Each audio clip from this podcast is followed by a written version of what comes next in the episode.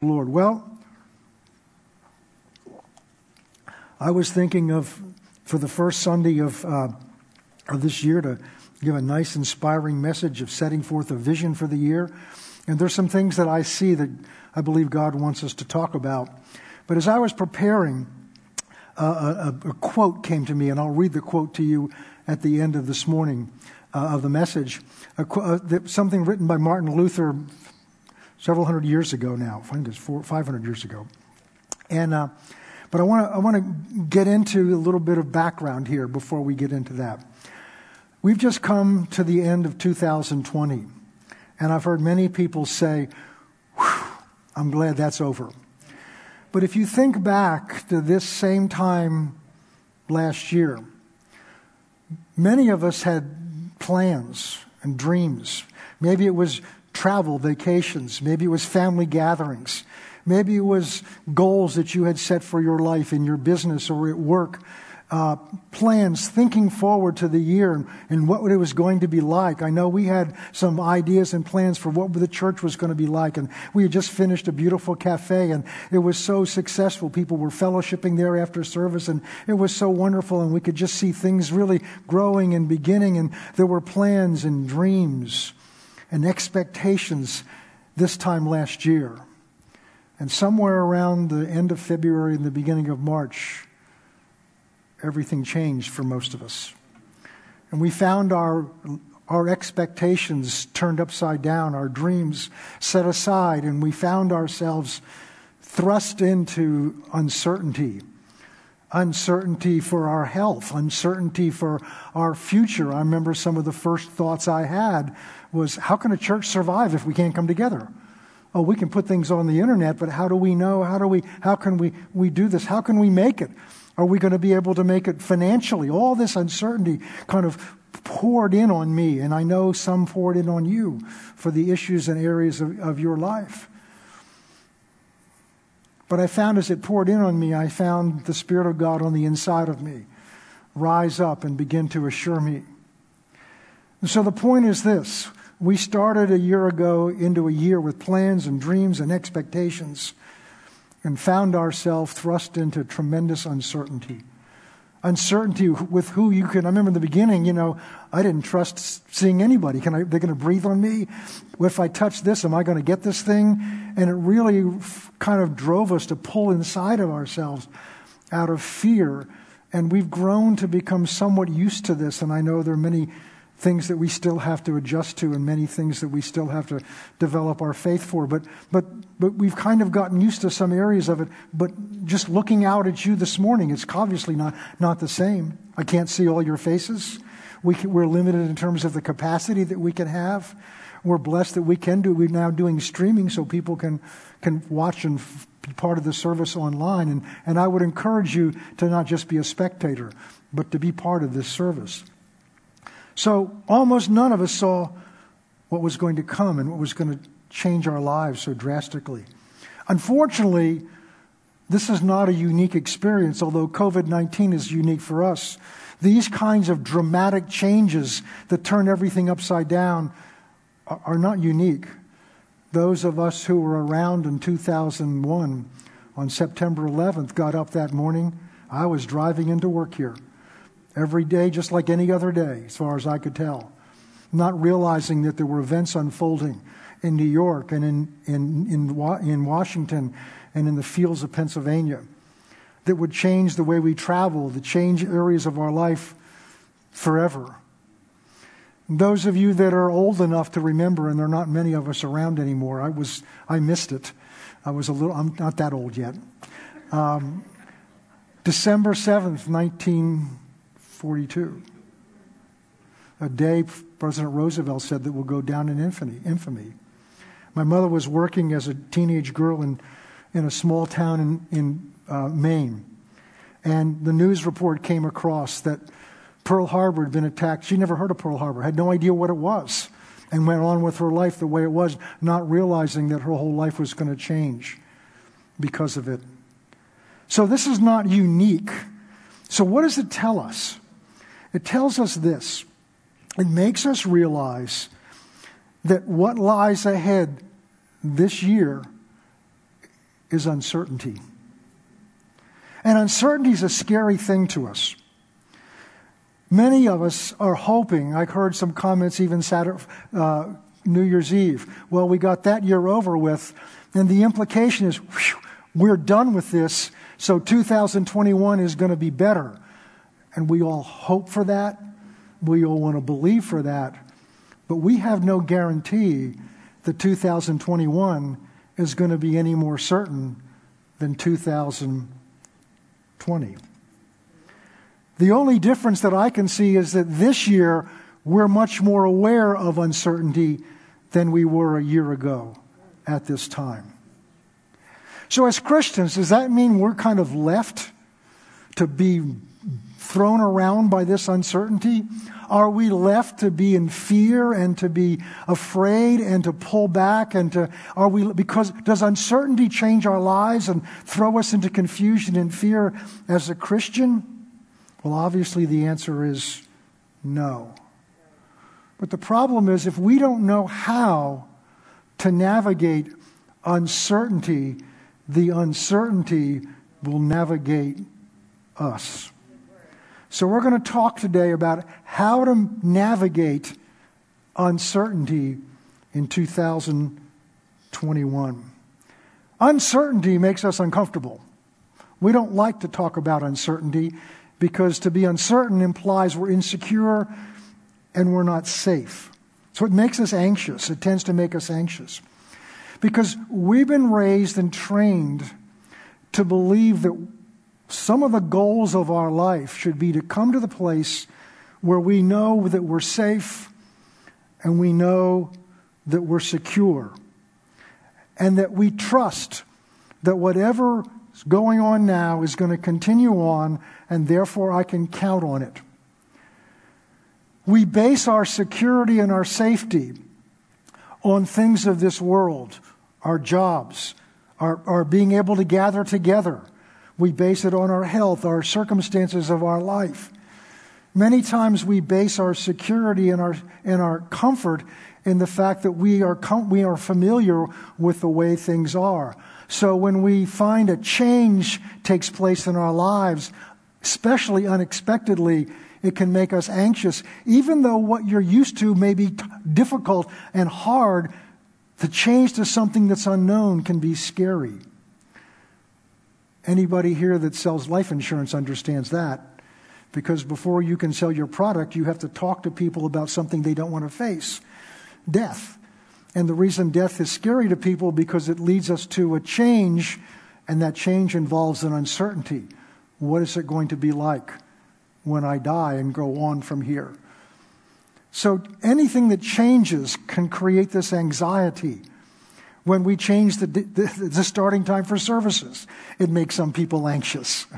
When we change, I remember in the church I had years ago, it was a small church, and, and it was a church, we had held, the, the, the room held about 200 people, uh, and we were running about 150 or so. And I decided one Saturday I was going to change things. So I came in Saturday night and I rearranged all the chairs, and I put the pulpit in the middle, and I set the chairs up around the pulpit because I wanted to bring some change. And people were, were, were un, unsettled because their chair was in a different place. And so any kind of change can make us unsettled because we build our security around knowing where things are going to be. So when we move chairs, even in here, it creates a little bit of anxiety in some people. We feel safe and secure when we know what's going to happen, or we think we know what's going to happen. And we trust and what we think is going to be there. So, one of the most common goals for life is to build safety and security, especially for our future. So, we build retirement plans and we build plans for our future. We try to build safety into our children and security into our children. But the problem is, we do that by tools that the world offers us money, possessions, jobs, opportunities. These are not bad in and of themselves, but they're a trap if you base your security in them. I can tell this is going to be an exciting message. You're just ready to jump up and down. so change unsettles us. But here's what I want you to hear this morning There is nothing in the Bible that guarantees you security and safety in this world. In fact, it's just the opposite. Jesus says, because you're going to follow me, you're going to have trouble.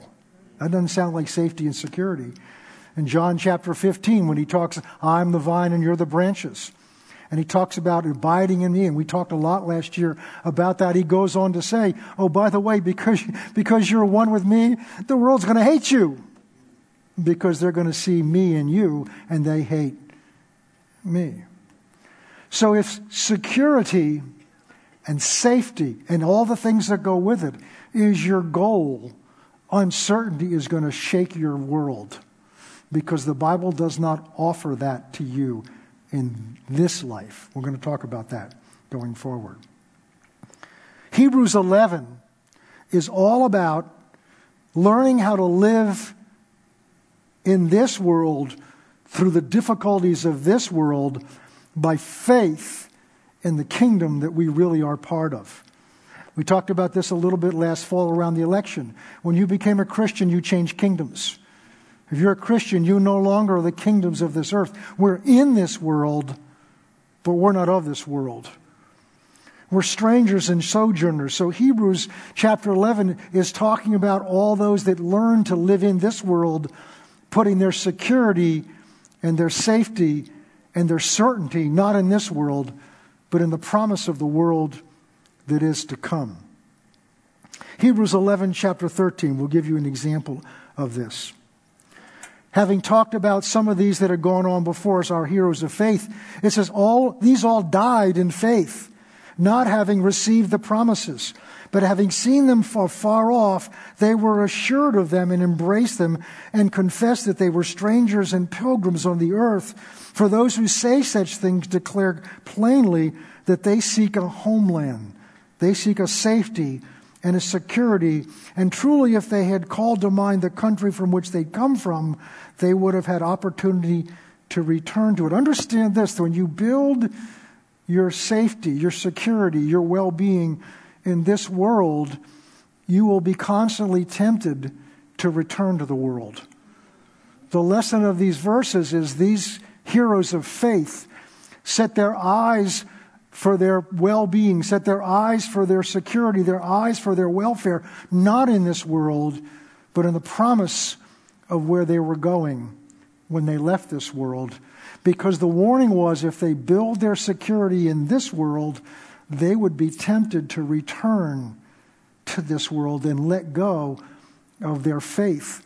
And so this year, our faith will be tested. I can guarantee you it's going to be tested. Our faith will be tested. Our faith that allows us to walk through the challenges of this life, realizing that if the very worst thing can happen to me is I die. And if I die, what happens to me? Paul said, to be absent from this body is to be immediately present with the Lord. So is that your hope? Is that where your hope and security is? Or is it in your 401k or whatever retirement plan you have? Or is it in your job? Early on in my, I, we got to move on. No, I'll say it. Early on in my walk with the Lord, somehow God got through to me that He was my f- source of everything that I needed. Now, that's easy to believe when you're working in a large law firm and you're making two and a half times what you spend each month. So it's easy to believe God's your source. But He really trained me in that, and I don't have time to go through how He trained me in that. And He was training me because there came a time two years later when God told me to walk out of that law firm uproot my family and move to Tulsa, Oklahoma to go to Bible school without any kind of job out there. And I could do that because that law firm was not my source. God, I had developed faith that God was my source. So although our world was turned upside down, our safety and security was in the God who was not only in Boston, Massachusetts on State Street, he was also in Tulsa, Oklahoma, in Broken Arrow, Oklahoma. So this is what we need to learn to develop. We'll talk a little more about, about that as we go forward. Um, Acts chapter 4. I'm, not going to turn to the scripture. I'll just tell you for the sake of time what it's about. You can put it up there if you have it. This is the, church. In the very early days of the church, Peter and John had, had, had healed a man who was born lame. And they were brought before the authorities because it was creating such a stir. And they were, they were, they were, they were ordered not to preach anymore in the name of Jesus, which tells you where the threat is. And so they go back to their, their, their assembly, their church, and they pray. So they've been, the church has been threatened that if you do what you're supposed to do, we're going to shut you down. So notice what they do. This is in their prayer. Now, Lord, they're praying together as a church, which we'll talk about that later this year. Now, Lord, look on their threats and grant that your servants would be delivered from these threats and we so we could live safe and secure. No, that's not what it says, does it? It says, grant that your servants that with all boldness we may speak your word. So when they were threatened, literally with their lives, their prayer was not for safety and protection. Their prayer was that God would not allow the threat to keep them from being bold. So they weren't looking for their safety and security. They were looking for boldness of the Holy Spirit because when you have the boldness of the Holy Spirit, it doesn't matter what the threat is to you because the reality, your safety is on the inside of you. It's not out there in the world. Jesus, and we talked about this the year before, we spent a long time in this. What did Jesus call his disciples to do? It was so simple. So, what's he called us to do? What? Follow us. Follow me. Follow me where? No, just follow me. But where are we going to go? Just follow me. See, when we start looking to where we're going to go, we stop following him. And I'm not going to do it this morning, but I used as an example, I had Denny come up here and I said, just follow me. And I walked all around the stage and Denny followed me. I didn't tell him where we were going. He just knew if he kept his eyes on me, I would get him where he needed to go. So Jesus didn't call them to do something that was secure. Their security was in following him. In following him. For a Christian, and that's you, right? this is your chance to confess. You're a Christian, right? Okay, okay. For a Christian, the most secure place is following Jesus. Wherever that may take, he may take you, even if he takes you to insecure places. The safest place is right up there close to him. Genesis chapter 12. This is God's calling Abraham. We're going to look at some examples of people that were called by God to places of, of uncertainty. Now the Lord said to Abram, Get out of your country, from your family, and from your father's house to a land that I will show you. Keep going. And I will make of you a great nation. Notice he's not going to make him a great nation and then send him out. He's saying, I'm calling you to leave the safety of your family and of your home, and I'm telling you to go somewhere and I'll tell you where it is when you get there. Now, I've often wondered what the conversation was like when he went home to talk to his wife and said, Sarah, we're moving. Great. I'd love a new house. Where are we going? I don't know. Oh, by the way, at this point, at this point, they're, they're, they're Chaldeans and they're, they're pagans and they were moon worshippers, moon worshippers. So the moon doesn't talk to you. At least I hope it doesn't talk to you. The moon doesn't talk to us. So this is the first time God's spoken to him. And so he's got to go tell his wife, we're moving and we're going somewhere, and I can't tell you where it is because I don't know. Well, who told you this? God. And she's looking up at the moon. And she's looking at her husband. No, not that God, the God. So God called him to follow him into uncertainty. And note, he goes on to say, and I will make of you a great nation. I will bless you and I will make your name great and you shall be a blessing. We'll just stop there. So God said, I'm going to bless you, but you've got to follow me into uncertainty because the blessing is going to be in uncertainty.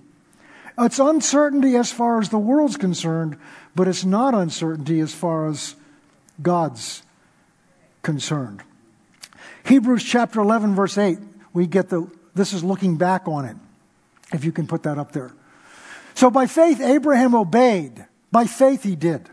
He obeyed when he, when he was called to go out of the place which he was received as an inheritance, and he went out not knowing where he was going.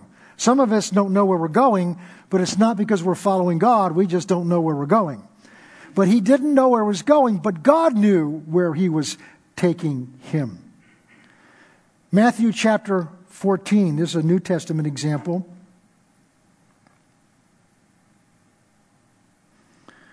And immediately Jesus made his disciples get into the boat and go before him to the other side.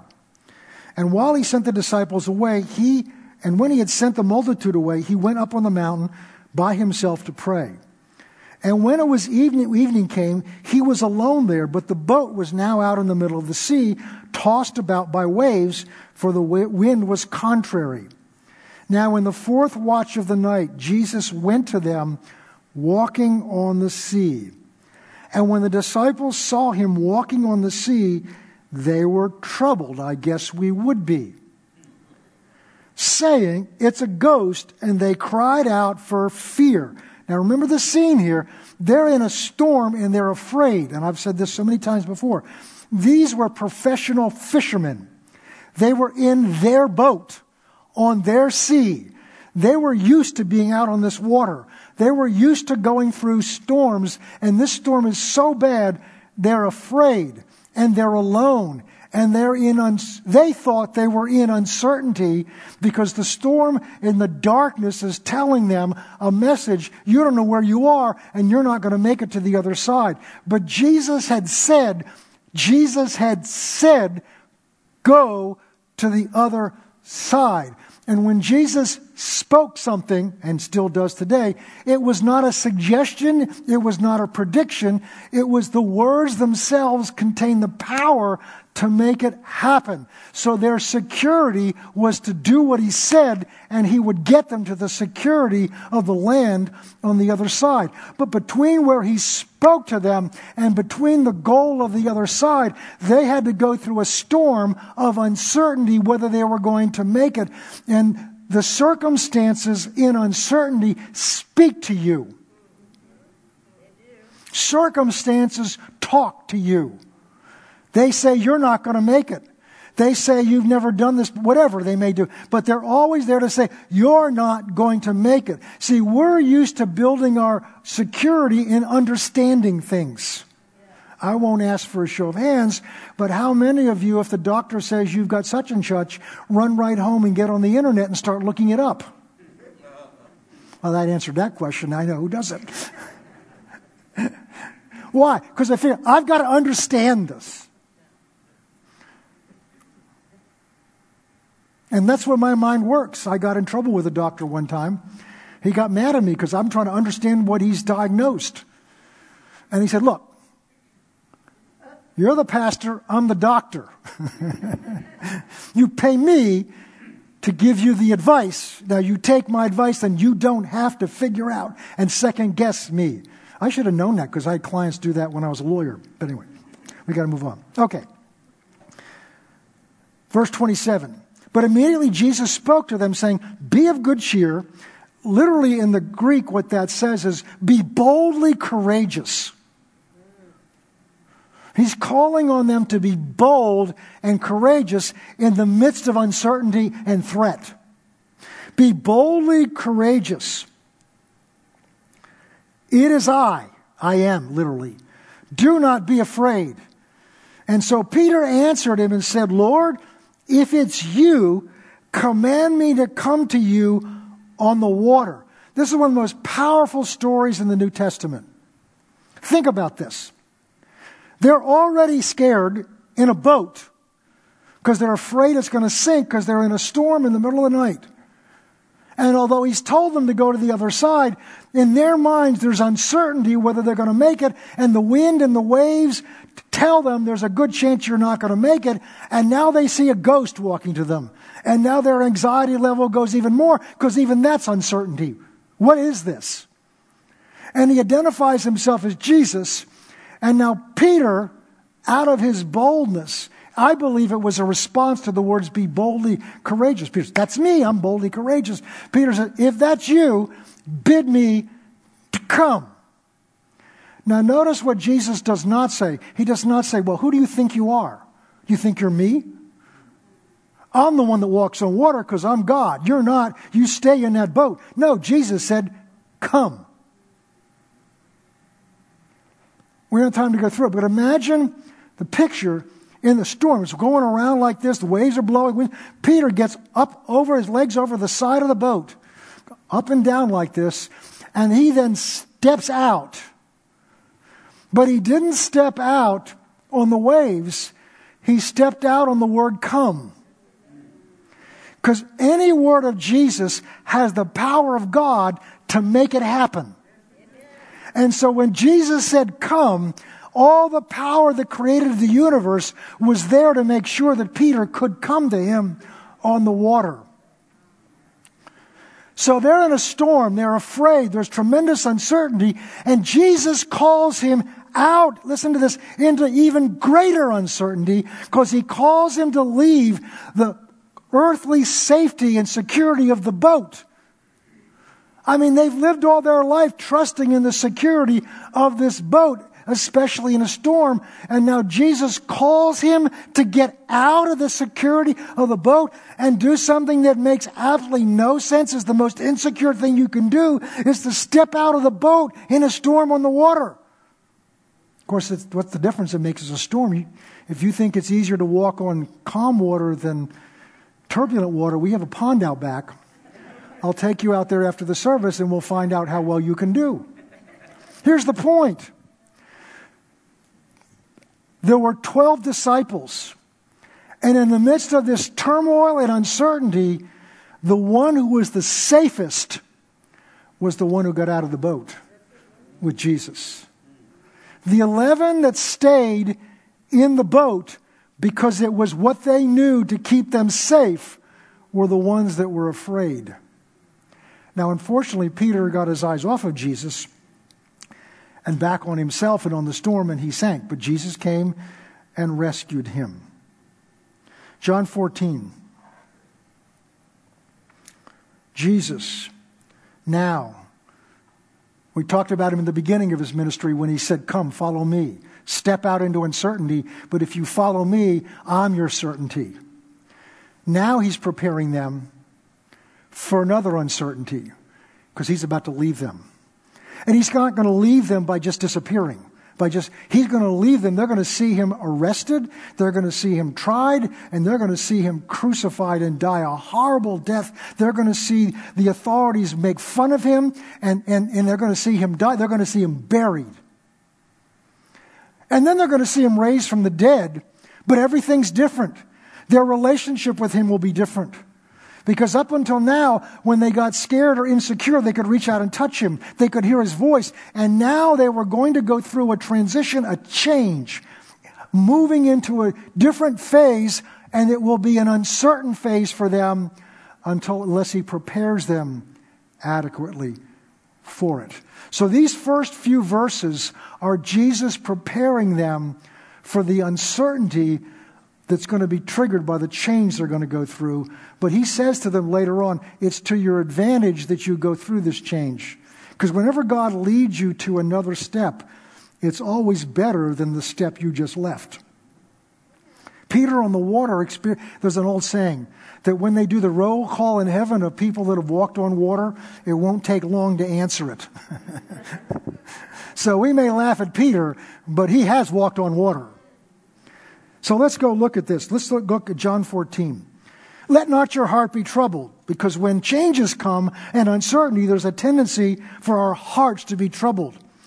Look at it. What is the answer? You believe in God, believe also in me. In my Father's house are many, the New King James says mansions. The word literally means just places for you. And if that, if you, you know, don't get, no, I can't have time to go there. If it were not so, listen to this, I would have told you. In other words, I'll tell you what you need to know. Remember, the source of our security is the one we're following. And Jesus is saying to them, look, what you need to know, I'll let you know. What you don't need to know, I won't tell you. So if, if this were not so, I would have told you. You can trust me. I love you. I go to prepare a place for you.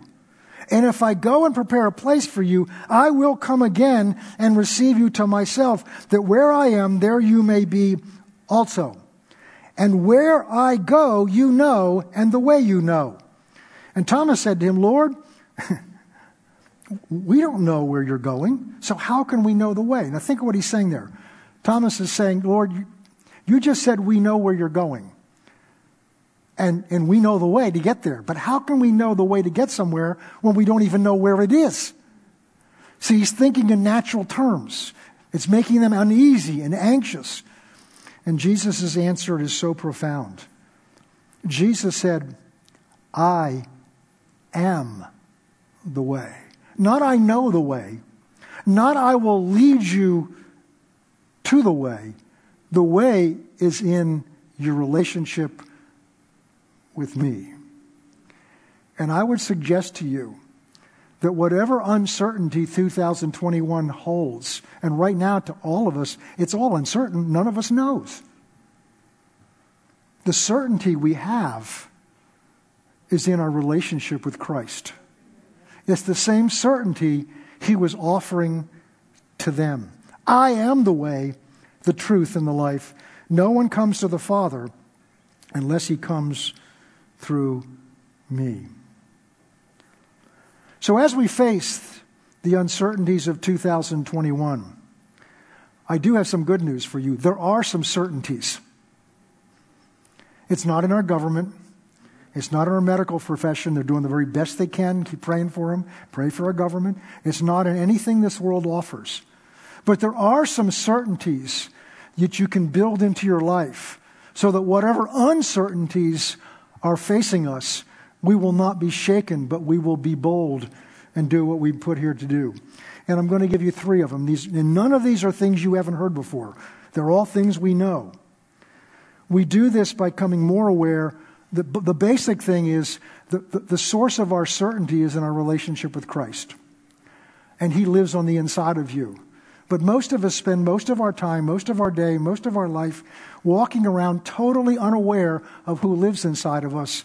And if we're aware of Him, it's Sunday morning and whatever other time when you may pray, and we don't spend the time to develop an awareness of who it is that lives in you and a relationship with Him through the Holy Spirit. So each of these that I'm going to give you are designed to help you do that. And again, they're things you know, but we need to realize how critical they are today. Number one is God's Word, meditating on God's Word. Not reading it, we need to read it. We need to know what it is, what's in it, but it's meditating on it.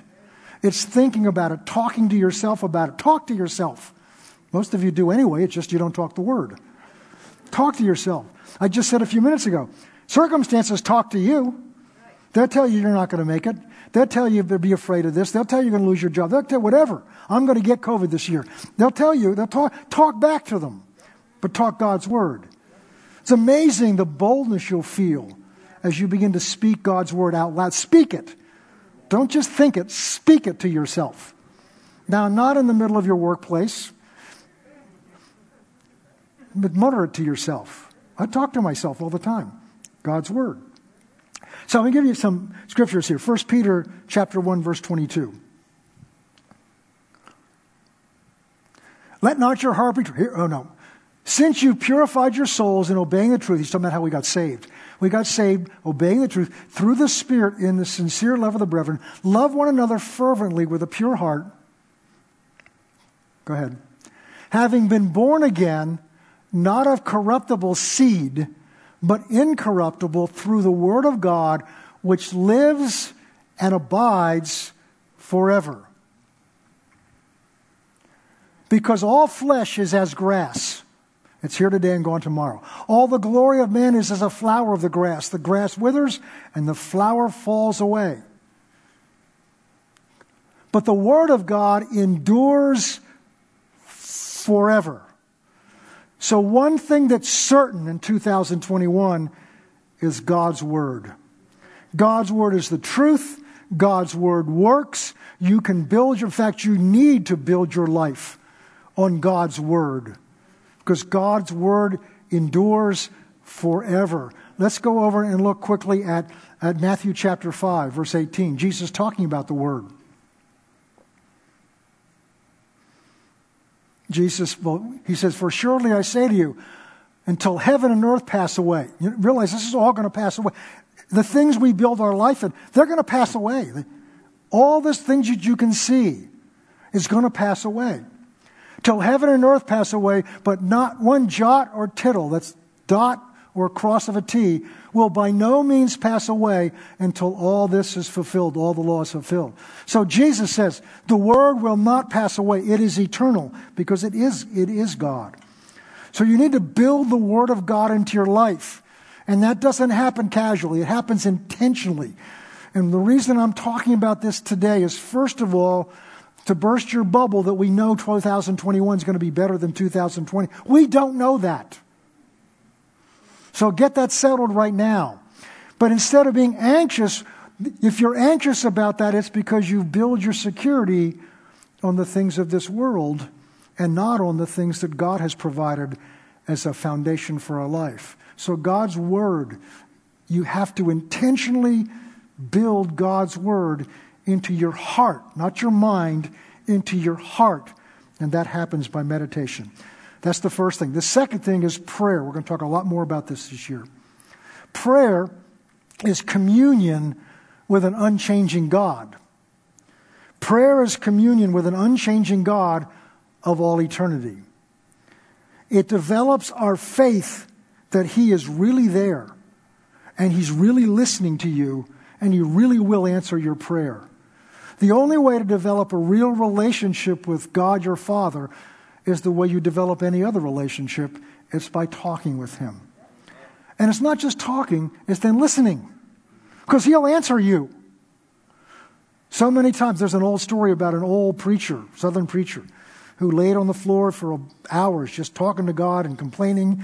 And finally, it dawned on him here lies a man who knows almost nothing doing all the talking to a God who knows everything. The things God wants to tell you, the thing God wants to help you with. In fact, every day, whatever you run into, God wants to prepare you for that. He'll bring scriptures to you, and if you'll develop a sensitivity to His Spirit, He will prepare you for whatever's going to happen because He loves you. You're His child. God wants to help you. He's not sitting back like a taskmaster saying, well, let's see how well they handle this mess today. No, he wants to help you come through it. He wants to strengthen your knowledge of him and your relationship with him. He's not put us here to fail, and he's not put us here just to survive. The world's goal is to survive. We're here to fulfill a purpose. And you've heard me say this over and over again. God knew God chose to put you in the earth at this time, knowing what we're facing. It's an honor and a privilege that God would choose us for this time, but He hasn't chosen us to fail, He's chosen us to overcome. In the beginning of the book of Revelation, there's chapters 3 and chapter 2 and chapter 3. Jesus tells John to write a letter to seven different churches in Asia Minor and he addresses something different to each one of the churches, which tells me he knows each church specifically. And in most of them, he says, You've done this right, and this you haven't done right. Change these things that you haven't done right. But the end of each one of them, he says the same thing. It's the only thing it's said in each one of them. To him who overcomes, and then there's a promise. So we're here overcome whatever comes down the road in 2021. So prayer develops confidence that God, your Father, is really there. It puts us in touch.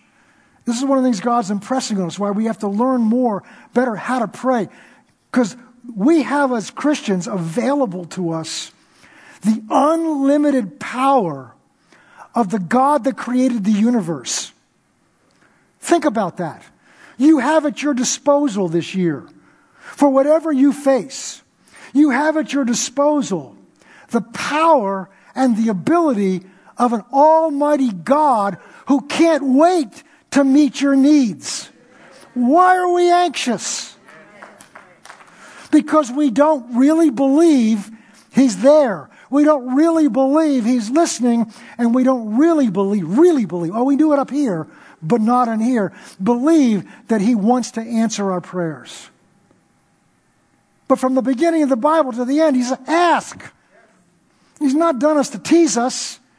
He wants us to ask because He wants to take care of you and to meet your needs. Philippians 4, verse 6. I think they have they put up there. Be anxious for nothing.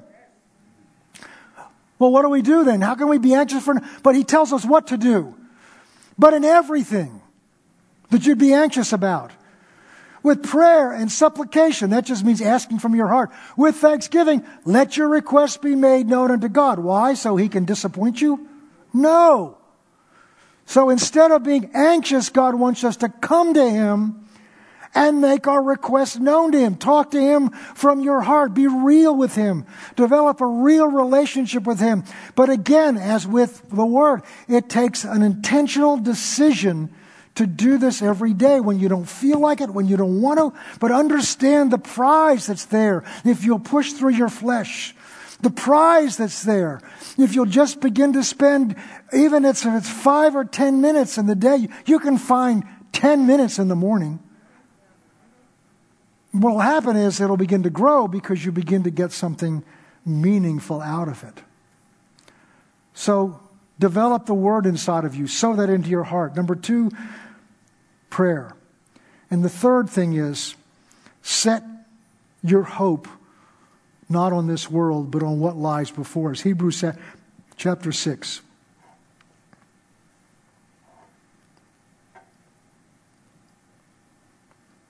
Verse 11. For we desire that each one of you show the same diligence. Whoops, I'm in the wrong. Oh, that's right. The same diligence to the full assurance of hope until the end. So he's talking about hope. We desire that each one of you show the same diligence. Notice the word diligence. Diligence doesn't just happen.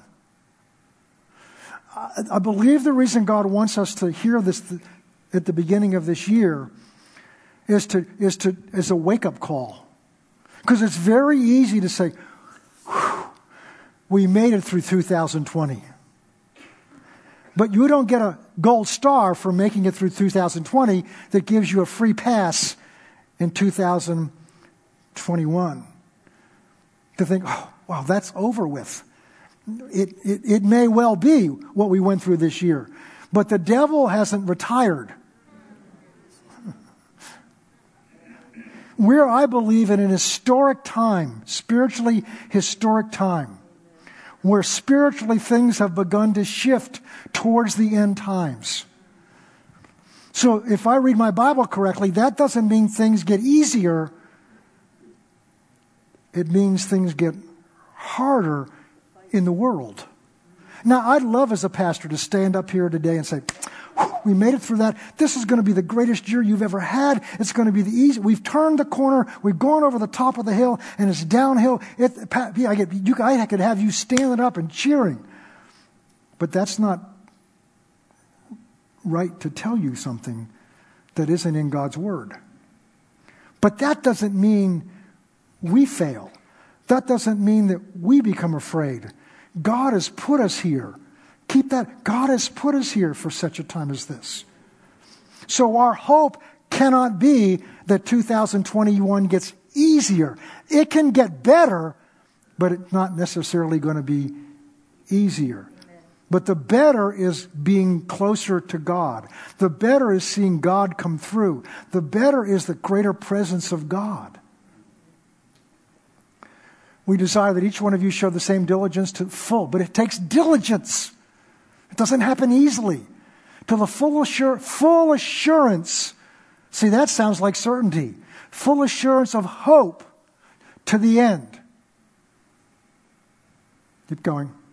And we do not, and do not become sluggish. That's so easy to do now. It's so easy to go, and we become sluggish and fall into a trap. But imitate those who, through faith and patience, inherit the promises. Through faith, inherit. Now go down to verse 19. This hope we have as an anchor of the soul. What does an anchor do? An anchor provides stability. Uh, we, we had a, years ago, we had a boat. My son and I had a boat. And one of the first times I took it out, I discovered that Narragansett Bay is full of rocks you can't see. And I clipped the bottom of the motor off.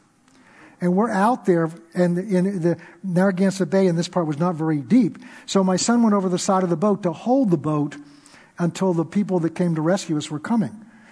And, and, and I threw an anchor over one side uh, because the boat's going up and down like this, the tide's moving. But the anchor, although the boat may move around like this, the anchor keeps it in one place. And the Bible tells us that this hope, not a hope for 2021, the hope of where your ultimate calling is, that hope is the anchor to our soul. In Hebrews 11, I would encourage you to go through Hebrews 11 slowly and meditate on it because it, this is the whole principle of that chapter. All these people came and they did what God called them to do because their hope was not in this world. Their hope was in the promise of what was to come, which is sure and steadfast, which enters within his presence.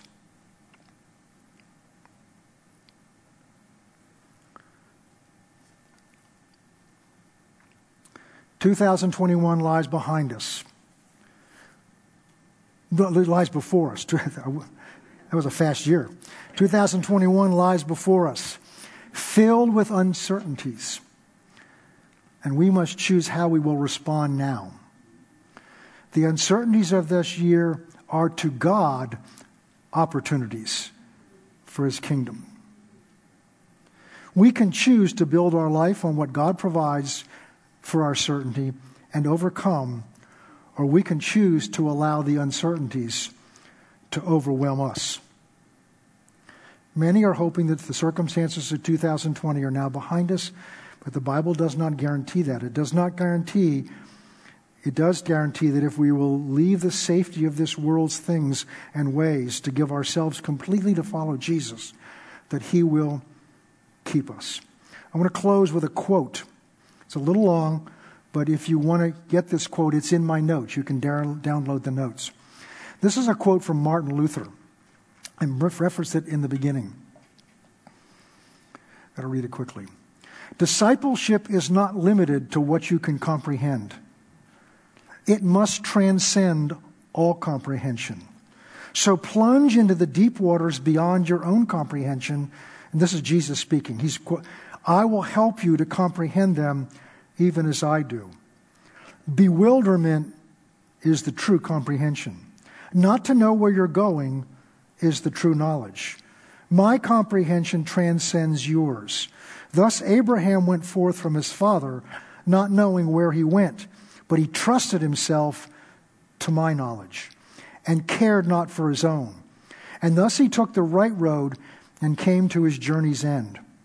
Behold, this is the way of the cross. You cannot find it yourself. So you must let me lead you as though you were a blind man. Wherefore it is not you, no man, no living creature, but I myself who instruct you by my word and spirit in the way you should go. Not the work which you should choose, not the suffering which you devise, but the road which is very contrary to all that you choose or contrive or desire.